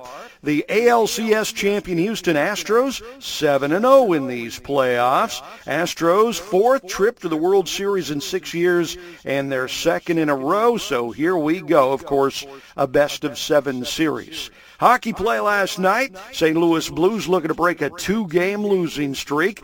Blues lose again, their third in a row. So after winning their first three of the season, the Blues have lost their last three. And even 500 on the year, they look to get back on the winning track at home tomorrow against Montreal. Usually this time of the year, we're talking high school football first and foremost, and there are high school football playoff games tonight, but both Camdenton and Osage have first-round byes tonight. So the 8 and 1 Lakers, ranked number 4 in the state, will play the winner of the Glendale-Rolla game. Glendale and Rolla playing tonight. Camdenton will play the winner next Friday. Osage watching to see who wins the Buffalo-Clinton game tonight. The Indians, winners of six in a row, will play the winner between Buffalo and Clinton.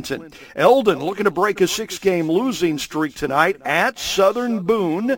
Versailles is at 5 and 4 Fair Grove tonight. College football tomorrow. It is Mizzou looking for their second straight win at South Carolina. MSU will be home to 0-7 Western Illinois. Georgia, ranked number one in the country. Then comes Ohio State, Tennessee, Michigan, Clemson, and then Alabama, TCU, and Oregon. So there are your top teams right now in college football. Of course, the Chiefs are off this weekend. No game. They have their bye week. Chiefs 5 and 2 after the nice win in San Francisco last week. The only undefeated team in the NFL, Philadelphia, the Eagles. How about those surprise Giants? They are 6 and 1 now. Hey, you got to check out what's burning on Lake TV every day. 7:02 a.m., 5:02 and 11:02 p.m. It is absolute greatness Lake TV bringing you five local lake area shows. Got to check them out and keep in mind coming this winter, we've got high school football games for you. You can see Lake TV on Co-Mo channel 90. If you don't get Co-Mo, don't worry about it. You can watch Lake TV absolutely free on Roku and streaming live all the time at mylaketv.com. I'm Chris Schneider with your Key Radio Lake TV sports update for this Friday. Programming on Key Radio made possible in part by Skelton Key and Lock. When you're locked out of your home, car, or business, every second counts. You need to be sure that the company you choose will answer the call and get to you as quickly as possible. Skelton Key and Lock offers reliable service, reasonable rates, and they're recommended by everyone. They can cut and program new keys and fobs. They can install new locks on your home, business, or rental property. If you can stick a key in it, chances are it can be serviced by Skelton Key and Lock, serving the entire lake area. Join 89.3 The Key for the True History Professor program featuring Professor Jim Paisley. The national media now is kind of taking advantage of people. They hit you with a, you know, a big headline, and then they don't give you any information behind it. There's no context to it. Problem. And so what I'm going to try and do, uh, you know, on a weekly basis with the show is to try and share with you what what were the events? What are the things behind the scenes here? What what led to this? Professor Paisley takes a look back at history and how it relates to present day events. But we take it on face value without having any knowledge of why. It, well, it's because the news told us. Join Professor Jim Paisley Thursdays and Saturdays at 6 a.m., 2 p.m., and 10 p.m. for the True History Professor program on 89.3 The Key.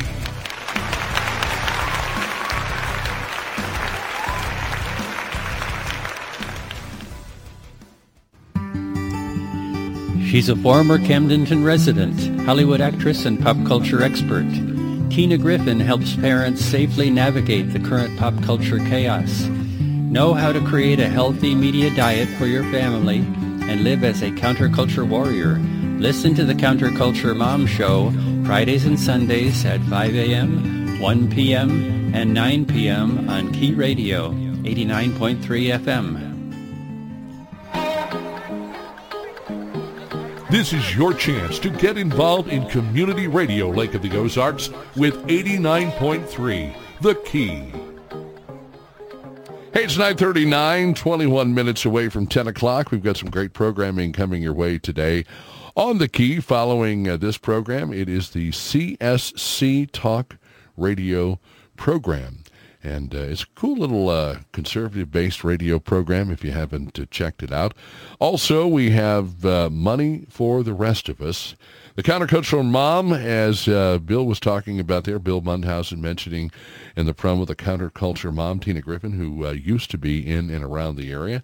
And Schoolhouse Rocked, not quite the, you remember the things that they used to have on, it was on ABC, I'm Just a Bill. And, That's right.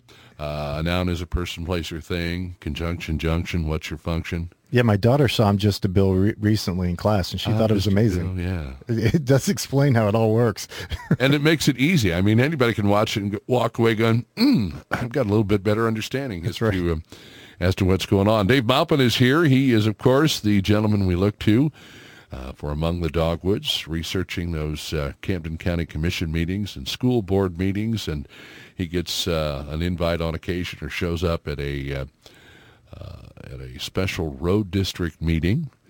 We are at uh, about 48 degrees here this morning, 48 in Osage Beach. Looks like 46 degrees in uh, Camdenton, 66 the high, 40 the low. So uh, did we pretty much cover the uh, Tuesday meeting? There's a couple more things. Okay. Uh, so they're, they're going to do a, they're bringing back uh, Kathy from the auditor's office. Mm-hmm. she'd retired and uh, but apparently they need to do some training. Some of the people need to have some training, so they're Gotcha. gonna they wanted to do a contract so Kathy could come back and and uh, I guess provide some share some of her experience with the other employees and kind of train them up. Certainly couldn't hurt. I mean, she's got it figured out. Like she actually was able to retire, and now she can come back and and uh, get paid for it. I haven't figured out how to do that yet. Uh, but yeah, so good for her. They approved her contract, so she's going to be helping out the auditor's office. They opened. We talked about how they're going to do a forensic audit on the collector's office. Right. So they had two bids that came in. The bids were from uh, RubinBrown and MBD. It looked like they were pretty hefty bids because the government officials reading the bids were kind of like didn't seem super excited about the cost. Right. But when you look at the amount that, that the road districts think that they've been shorted over the years, Uh-huh. uh, I think it's worth it to figure out what's going on. So Now, didn't they mention that this was based on some new software they had implemented uh, back in like 2018 or something like that? Wasn't that uh, initially what we heard? Well, the interesting thing is that you know they haven't really pinpointed what the issue is, um, but you know they did start it then after the state audit. They made some changes to it, and 2019 on is kind of when the special road districts have started saying that they're getting less money. So that might not be a coincidence that that's when that happened. So we don't, we're not sure if it's a problem with the software or the way the their procedures work, or who knows. So hopefully the auditors can get to the bottom of it and figure out what's going on. I see. Uh, final thing was over at the assessor's office. Uh, Marty wants to do a, uh, a contract with a company that can uh, can help with the mapping Right. in the GIS system. So you got the GIS system, which is you know everyone people might not know, but it's you can access it, shows all the properties, who owns them, all the boundaries. Now these are not legal boundaries. You know you still should get your property surveyed. Right. You should not rely on the, the yellow lines on on the county's GIS system to decide if your neighbor's garage is over on your property or Whoops. not. But uh, what they'll do is the they can make changes based on I think based on the surveying or whatever report they get. They can go in there and draw the new boundaries when when you know property lines change. Gotcha.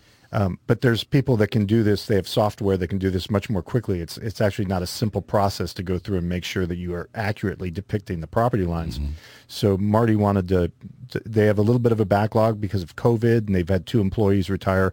So he thought he would try out this this other company to see if they could do it using their their software. And it's also a way for him to try out and see if maybe it's not a better idea in the future to just contract with them instead of hiring two new employees and having them kind of learn on the job mm-hmm. to replace the two veteran employees who had, had retired. So, so he, that was approved. So that was that meeting. And then on the 27th, on Thursday, we had another meeting, and this one was over at the Justice Center. So that's why I have it written on paper instead of on my phone because they don't let you bring your phone into the meeting if it's over at the Justice Center. So no matter how much I try to explain, I'm just going to a commission meeting. I'm I'm not trying to sneak a cell phone into a courtroom. Uh, they will not allow me to bring my phone in. So, so with this one, uh, all the commissioners were present. They had uh, representatives from the special road districts, and so it was a pretty good crowd. Uh, Veregy was there, and so they were going to do a presentation to basically explain how far they're they're doing that uh, renovation mm-hmm. on the county courthouse. And so the guy was up there trying to explain that he, they were proposing to put another an ADA compliant bathroom on the second floor and fix a hallway. It was going to cost about fifty five thousand dollars. Gotcha. And the commission said no thanks. We've got ADA bathrooms on the first level and the third level, and that's going to be fine for us. We're not paying fifty five thousand dollars to rent to put in like a, a bigger bathroom or something like that. So I don't know. Sometimes you get a new toilet. That's pretty exciting. Well, I mean, yeah, I guess you can, but I'm getting three of them. If if you're if you're ADA, I guess you have to use one of the other ones. Uh, so then there there were some questions from the audience. One of the audience members was asking like. Uh, she has some experience in supervising large construction projects, mm-hmm. so she wanted to know like what percentage are we done? Like we need some kind of documents that you can provide to the public that basically says how much have we invested of the money and what what what have we accomplished with those investments? You know, as far as like expenditures versus uh, what you've achieved in the in the development project. Um, so you can track it, so the public can know where we're going on it. Um, there was a little bit of back and forth, uh, and you know, one of the problems is we've we we initially had very strict public comment sometimes we had no public comment. And then we got to where you could just say stuff at the beginning. And I think Commissioner Hasty has been uh, more open lately where he's basically saying you can talk uh, in the beginning or you can talk as we address each agenda item. Mm-hmm. But then it's kind of getting looser and looser where there's no restrictions, like at least articulated on how long you can talk. So there was a lot of talking back and forth and basically it got to the point where this this person in the audience was questioning the Veregy guy about various things, and it was back and forth between them, and it started getting a, a little, little, heated. Little heated, mm-hmm. and so then uh, Greg just Greg Hasty just burst out like, "I'm tired of this bull crap." And I'll ta- have you tossed out of here. And it was kind of like a jump from uh, accelerated from like zero to 60 pretty quickly, where I think he could have just said, okay, you've had your time to speak. I think it's time to, to move on. Or my issue is always, we'll be at meetings sometimes for planning and zoning or something else, and someone will get up there and they'll turn to the audience and start talking to the audience. Like, and those planning and zoning meetings can be kind of contentious because yeah. you might have people that are for or against a project. Gotcha. And I always, I usually don't talk in meetings. It's like a platform for them to get their point across. Right. And yeah. I usually don't pipe up too much in meetings, but when they do that, I'll say, hey, you talk to the commission. Don't talk to the people in the audience. Like, you're here to talk to them. Not, uh, it's not your chance to yell at your neighbors for, for I'm minutes. running for this political office. well, yeah. So, so I think it's important to stress for the, for the for the commissioners mm-hmm. to, to keep a, a, handle on what's going on and make sure. You need a sergeant of arms in there, don't you? You've got law enforcement. There is a deputy there, but you don't want to jump right to a deputy grabbing someone. So I think it's just important to articulate to that people. Kind of sets the tone. well, here's you, you tell them you got three minutes to talk. You you address the commission. Don't address because I mean the guy from Veregy maybe he doesn't want to get up there and give a presentation where he if he wants to take questions that's fine, yeah. but he's really there to give a presentation to the commission. Sure. So I get it, like why it, it happened, but I thought Greg definitely jumped. To, I mean, he didn't cuss, but I mean, like saying that you're tired of this bull crap and just it's it was a little bit much, I think, for the tone of the meeting. Gotcha. Of course, I was writing about it, so I was just I was just giggling and taking notes. For me, it's, for me, it's it's gold.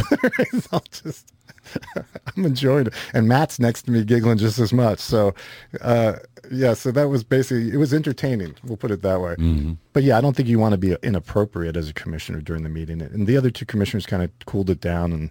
Um, and Brian Willie has been uh, the county's representative on the project. He's been walking through. He does walkthroughs with the contractor to make sure everything's what we expect and that uh, expenses are reasonable. And so I think he's been doing a good job uh, keeping track of them. He said he could give some percentage breakdowns. You know, just needs to sit down and prepare it. Um, the Veregy guy said they usually don't. I guess it's called like an EVA, uh, and he says they usually don't do that for these types of projects. So it was kind of back and forth. But in the end, the commission voted to not do the ADA bathroom and hallway. They did the forensic audit bids. They I mentioned they'd opened those bids at the previous meeting. Uh, they ended up. It was between uh, the the Rubin one and uh, MBD. They ended up going for MBD. This, that's the one the special road districts really wanted them to mm-hmm. pick.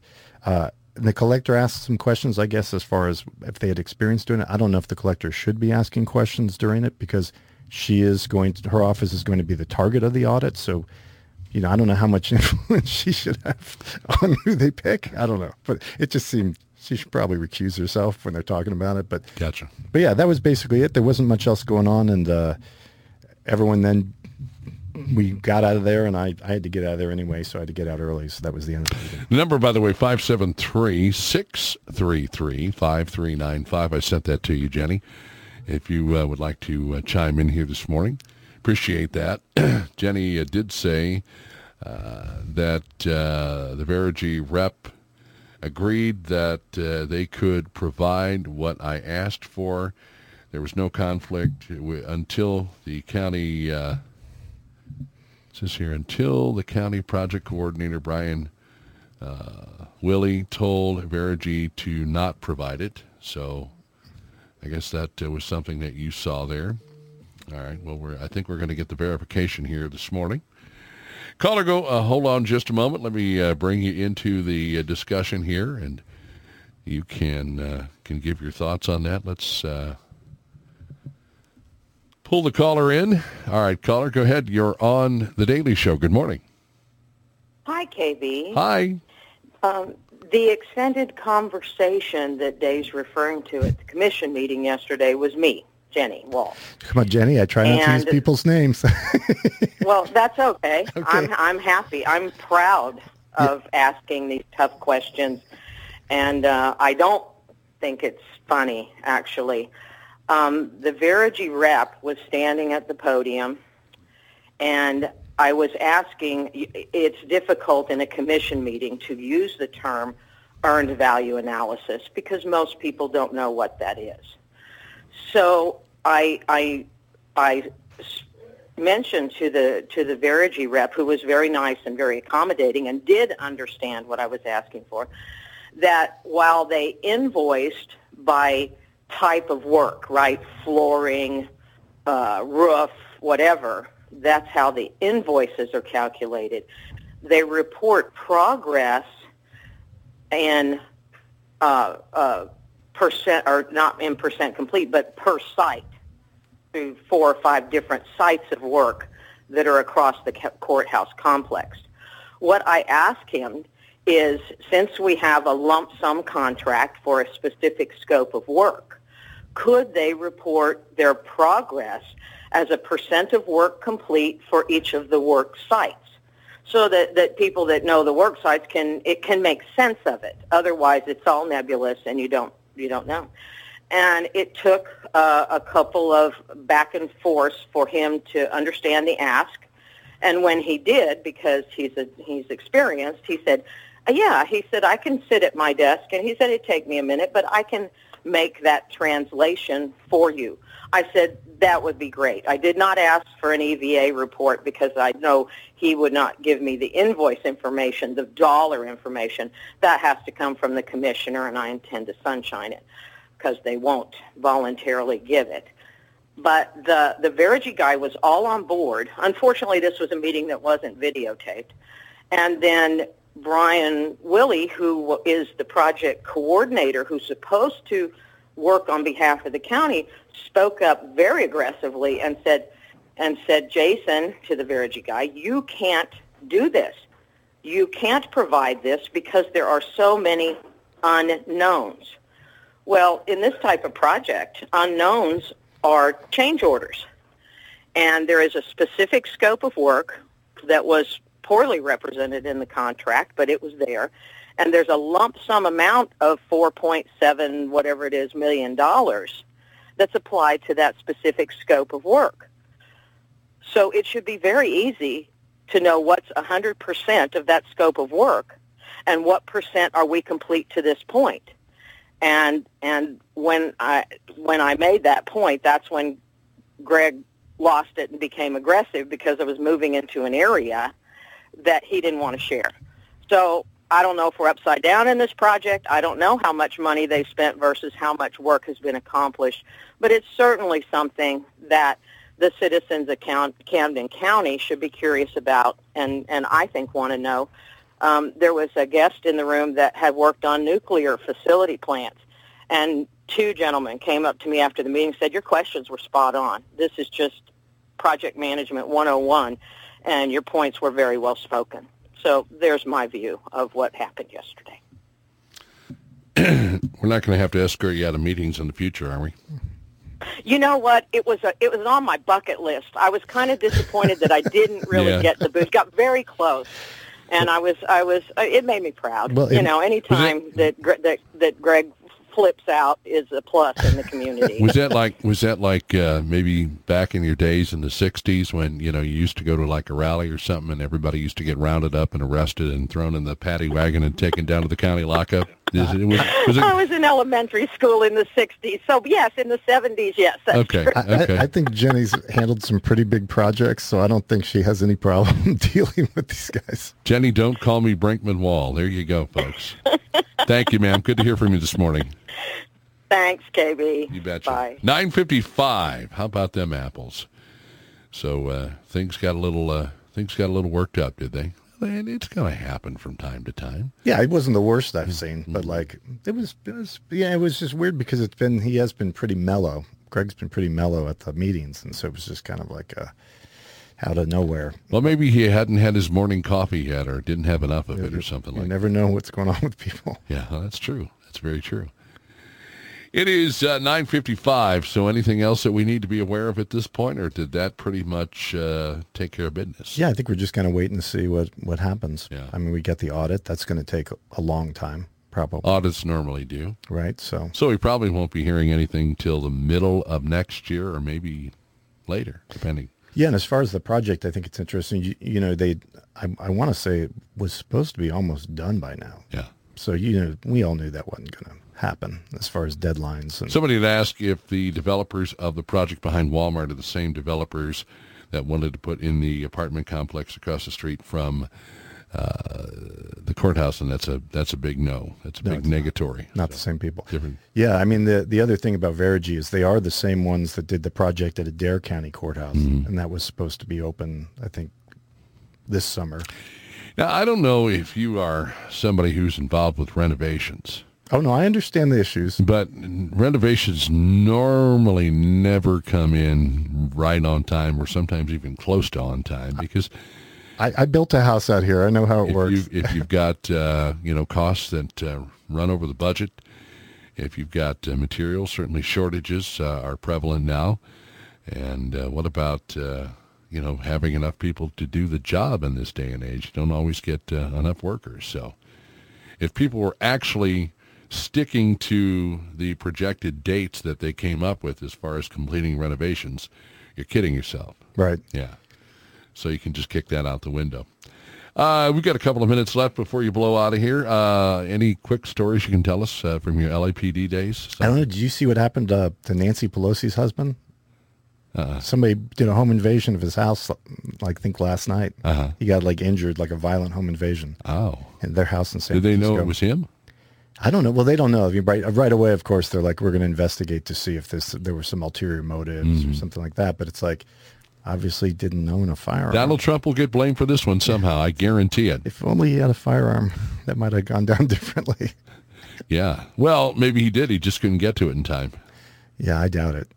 I mean, that would have been a great story if Nancy Pelosi's well, husband shot a home invasion robber. And what about the fact that uh, don't they have like armed security in, in, in a house like that? Wouldn't you think? Yeah, and it like I guess Monica was asking me the same thing. Like if they had a, you'd think maybe the security goes with her. Uh-huh. I think for a house speaker, they might not have security for the family, but you would think that they would have some kind of security. Well, on their own alarms. The problem is like you know, well, in our like when I worked Wilshire Division, we had certain houses that were like VIP houses. Mm-hmm. Like we had the mayor's mansion and other properties. You you kind of know where the the risky, you know, where you're going to have problems sure. with celebrities or so we knew some of those houses. But yeah, a city like San Francisco, I mean, they probably defunded the police so much that like I don't think they're probably responding to alarm calls at this point. Well, and if the police know whose house it is, that's right. Well, we hope that that's not the motivating factor. But yeah, it is kind of it's just interesting. I mean, obviously you don't want anybody to get hurt by a crime, but it's interesting that her husband would fall victim to something like that, where you know. Did he ones, end up in the hospital or something? I, yeah, I think they haven't said. They said he's going to recover, but yeah. it just I thought it, it's just an interesting story to see. Obviously. Even and and it's it is funny because the rich are going to be the targets, right? Mm-hmm. Because they have money in their houses. So really the wealthy are the ones that should want the police to be. San funded. Francisco will be the actual first city where the movie Purge is uh, is is played out in uh, in real life. Dave Maupin, thank you, sir. All right, great to see You're you. Welcome. And we will see him again, hopefully next Friday, right back here in the uh, friendly confines of the studio at SRG Financial Advisors, their world headquarters here in Osage Beach. I want to wish everybody a great weekend ahead of time. Going to be a little cooler, some clouds, maybe some rain. I believe uh, mid 60s tomorrow, and then uh, right around 59, 60 degrees on Sunday with a little bit of rain. 89.3 KEYK Osage Beach, Missouri. Have yourself an awesome day.